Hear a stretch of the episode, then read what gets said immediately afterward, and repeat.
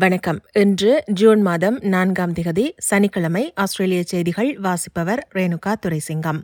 பிரித்தானிய மகாராணியாக எலிசபெத் அவர்கள் பதவியேற்று எழுபது ஆண்டுகள் நிறைவு பெறுவதையொட்டிய கொண்டாட்டங்களுக்கு மத்தியில் கன்பராவின் லேக் பேர்லி கிரிஃபினில் உள்ள ஒரு தீவுக்கு மகாராணியின் நினைவாக மறுபெயரிடப்பட்டுள்ளது. இதன்படி அஸ்பென் ஐலண்ட் இனிமேல் குயின் எலிசபெத் ஐலண்ட் என்று அழைக்கப்படும் என அறிவிக்கப்பட்டுள்ளது. இதையொட்டி நடைபெற்ற விழாவில் ஆஸ்திரேலிய பிரதமர் ஆந்தனி அல்பனீசி மற்றும் யுகே உயர்ஸ்தானிகர் உள்ளிட்டோர் கலந்து கொண்டனர்.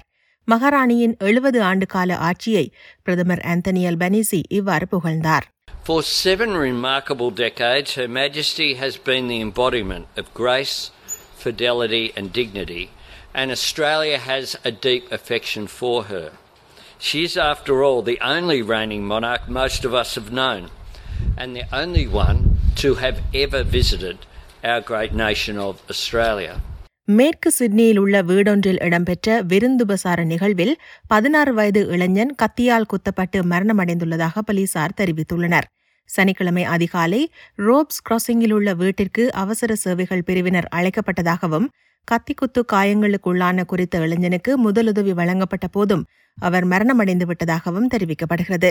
ஒரு பெண் தொடர்பில் இரு இளைஞர்களுக்கிடையில் இடம்பெற்ற மோதலே கத்திக்குத்தில் முடிவடைந்ததாகவும் இந்த சம்பவத்துடன் தொடர்புடைய இளைஞரை தேடி வருவதாகவும் தெரிவித்துள்ள போலீஸ் அதிகாரி போல் டிக்ன இத்தகைய சம்பவங்கள் மிகவும் கவலை அளிப்பதாக தெரிவித்தார் young boys, probably with um, some hormones running through the system. Somebody thought they had to defend the right of their girlfriend at the scene, and unfortunately, it's led to you know a young boy being killed. I mean, they shouldn't have been carrying knives in the first place. வெளிநாட்டிலிருந்து ஆயிரக்கணக்கான Covid nineteen rapid antigen சோதனை உபகரணங்களை கொள்வனவு செய்த ஆஸ்திரேலியாவை தளமாக கொண்ட ஒரு நிறுவனத்திற்கு பத்தாயிரம் டாலர்களுக்கு மேல் அபராதம் விதிக்கப்பட்டுள்ளது பதிமூவாயிரத்தி ஐநூறு ரேட் உபகரணங்களை சட்டவிரோதமாக இறக்குமதி செய்ததற்காக தெரபியூட்டிக் குட்ஸ் அட்மினிஸ்ட்ரேஷன் நான்கு அபராதங்களை விதித்துள்ளது.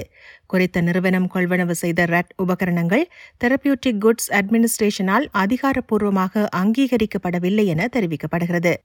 நியூ சவுத் வேல்ஸின் புற்றுநோய் கவுன்சில் மற்றும் சிட்னி பல்கலைக்கழகத்தில் உள்ள டஃபோடில் மையத்தின் புதிய ஆராய்ச்சியின்படி இரண்டாயிரத்தி இருபது முதல் இரண்டாயிரத்தி நாற்பத்தி நான்காம் ஆண்டு வரையிலான காலப்பகுதியில் புற்றுநோயாளர்களின் எண்ணிக்கை நான்கு புள்ளி ஐந்து ஆறு மில்லியனுக்கும் அதிகமாக இருக்கும் என்று கணிக்கப்பட்டுள்ளது.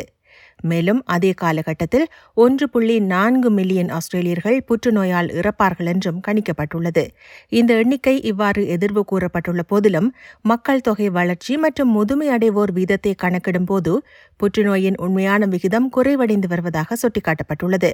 புற்றுநோயை ஆரம்பத்திலேயே கண்டறிந்து தடுப்பதற்கான வசதிகள் மற்றும் சிகிச்சைகள் பூர்வீக குடி பின்னணி கொண்டவர்கள் மத்தியில் அதிகரிக்கப்பட வேண்டுமென நியூ சவுத் வேல்ஸ் பல்கலைக்கழகத்தைச் சேர்ந்த பேராசிரியர் கரென் கன்ஃபெல் கூறினார் The burden isn't shared equally in our community across different types of cancers.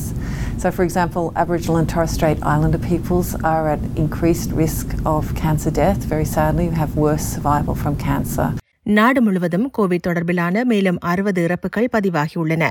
New South Wales மாநிலத்தில் புதிதாக ஆறாயிரத்தி ஐநூற்றி தொன்னூற்றி நான்கு பேருக்கு கோவிட் தொற்று உறுதிப்படுத்தப்பட்டுள்ளது. பதினெட்டு பேர் மரணமடைந்தனர். விக்டோரியாவில் புதிதாக எட்டாயிரத்தி நானூற்றி நாற்பத்தி ஐந்து பேருக்கு தொற்று உறுதிப்படுத்தப்பட்டுள்ளது. பதினாறு பேர் மரணமடைந்தனர். குயின்ஸ்லாந்து மாநிலத்தில் புதிதாக மூவாயிரத்தி நானூற்றி இருபத்தி மூன்று பேருக்கு தொற்று உறுதிப்படுத்தப்பட்டுள்ளது. பதினோரு பேர் மரணமடைந்தனர்.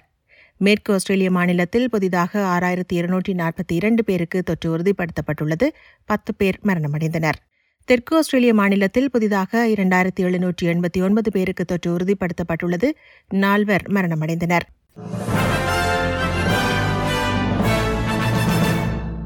இனி இன்று நாணய மாற்று நிலவரம். ஒரு ஆஸ்திரேலிய டாலர் எழுபத்தி இரண்டு அமெரிக்க சதங்கள் இருநூற்றி ஐம்பத்தி ஆறு இலங்கை ரூபாய் ஐம்பத்தி மூன்று சதங்கள் ஐம்பத்தி ஐந்து இந்திய ரூபாய் தொன்னூற்றி ஒரு காசுகள் தொன்னூற்றி ஒன்பது சிங்கப்பூர் சதங்கள் மூன்று புள்ளி ஒன்று ஆறு மலேசிய ரிங்கெட்.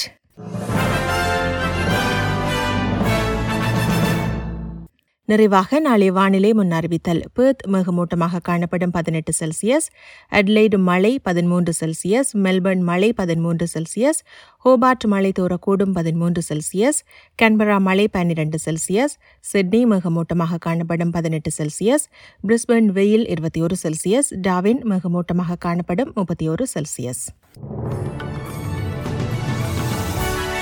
இத்துடன் எஸ்பிஎஸ் தமிழ் ஒலிபரப்பு வழங்கிய ஆஸ்திரேலிய செய்திகள் நிறைவு பெறுகின்றன.